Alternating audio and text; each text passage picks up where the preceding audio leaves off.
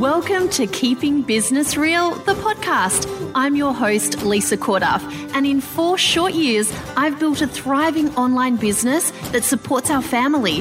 This podcast offers an honest and very real take on the reality of online business, strategies for growing yours, and all the inspiration to keep you going. I've got no time for BS. I'm all heart and all action. Let's keep it real. Hey, welcome to another episode. It's a Monday. The Keeping Business Real episodes drop on a Monday because Monday's a great day. Monday is the day of all the possibilities, right? Like, Monday, everything feels expansive. There's so much time ahead. Come Friday, we're like, what happened to the week? But Mondays feel so good. And so this Monday, I have a really, really simple task for you. And it's something that I reckon we should all be focusing on a lot more. I know it's something that's a big focus for me in 2019. And you know what? It comes with a little bit of resistance because we don't like to upset the status quo too often. Most of us are here to make friends, to be friendly and helpful. But here's something that I want you to think about this week as you're working on your business. And it's something that I want you to think about, especially in your marketing and your, your messaging and your brand. Because let's face it, it's pretty noisy out there. So, what I want you to think about is how can you rattle the cage? How can you make some noise? How can you make people take notice of you? What are you saying that's different? What do you get really riled up about? What can disrupt your industry that you know or you do and you aren't really owning? We need to be cage rattlers, you guys. We need to be making noise and saying things that, well, polarize people.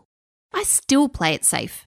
I still don't want to offend anyone because, of course, I know that there's lots of things that work for different people in the food space and in the online business and marketing space. So I'm always like, well, I mean, they're not wrong. I could definitely see how that would work for people. But what we need to get good at is saying, I know this works. And like I've got all of these people who have experienced it and would say that. I just think we need to get bolder in what we're saying. It doesn't have to be for everyone. In fact, some people might be like, you're full of shit. And it's like, okay, like this way is not the way for you. But for the people who it is, the people who are looking for this, we need to rattle the cage. We need to say something that's different. We need to really own our unique place in our niches. If we're not, like, we're just floating in this stream of sameness. And it's not going to get us very far, very fast, right?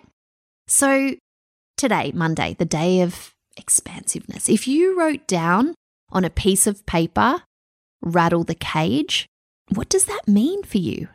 What does it mean for the message that you might speak? What might it mean for a Facebook Live you do this week? What could you say that would shock people or disrupt them or, or wake them up a little bit?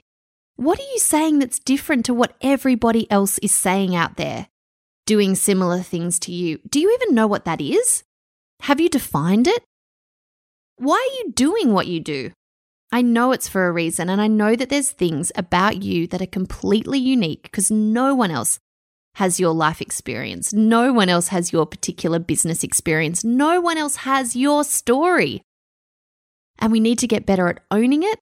We need to get better at showing up for it and really taking our businesses to where they can go. It's not possible if you're playing small, if you're invisible, and if you aren't saying something that's worth taking notice of. So, is that possibly the shortest podcast episode you have ever heard? Write down on a piece of paper right now, rattle the cage, and then brainstorm everything that comes up from the questions that I've asked in this podcast episode. So, this podcast episode goes on, but you do the work on the other side of this.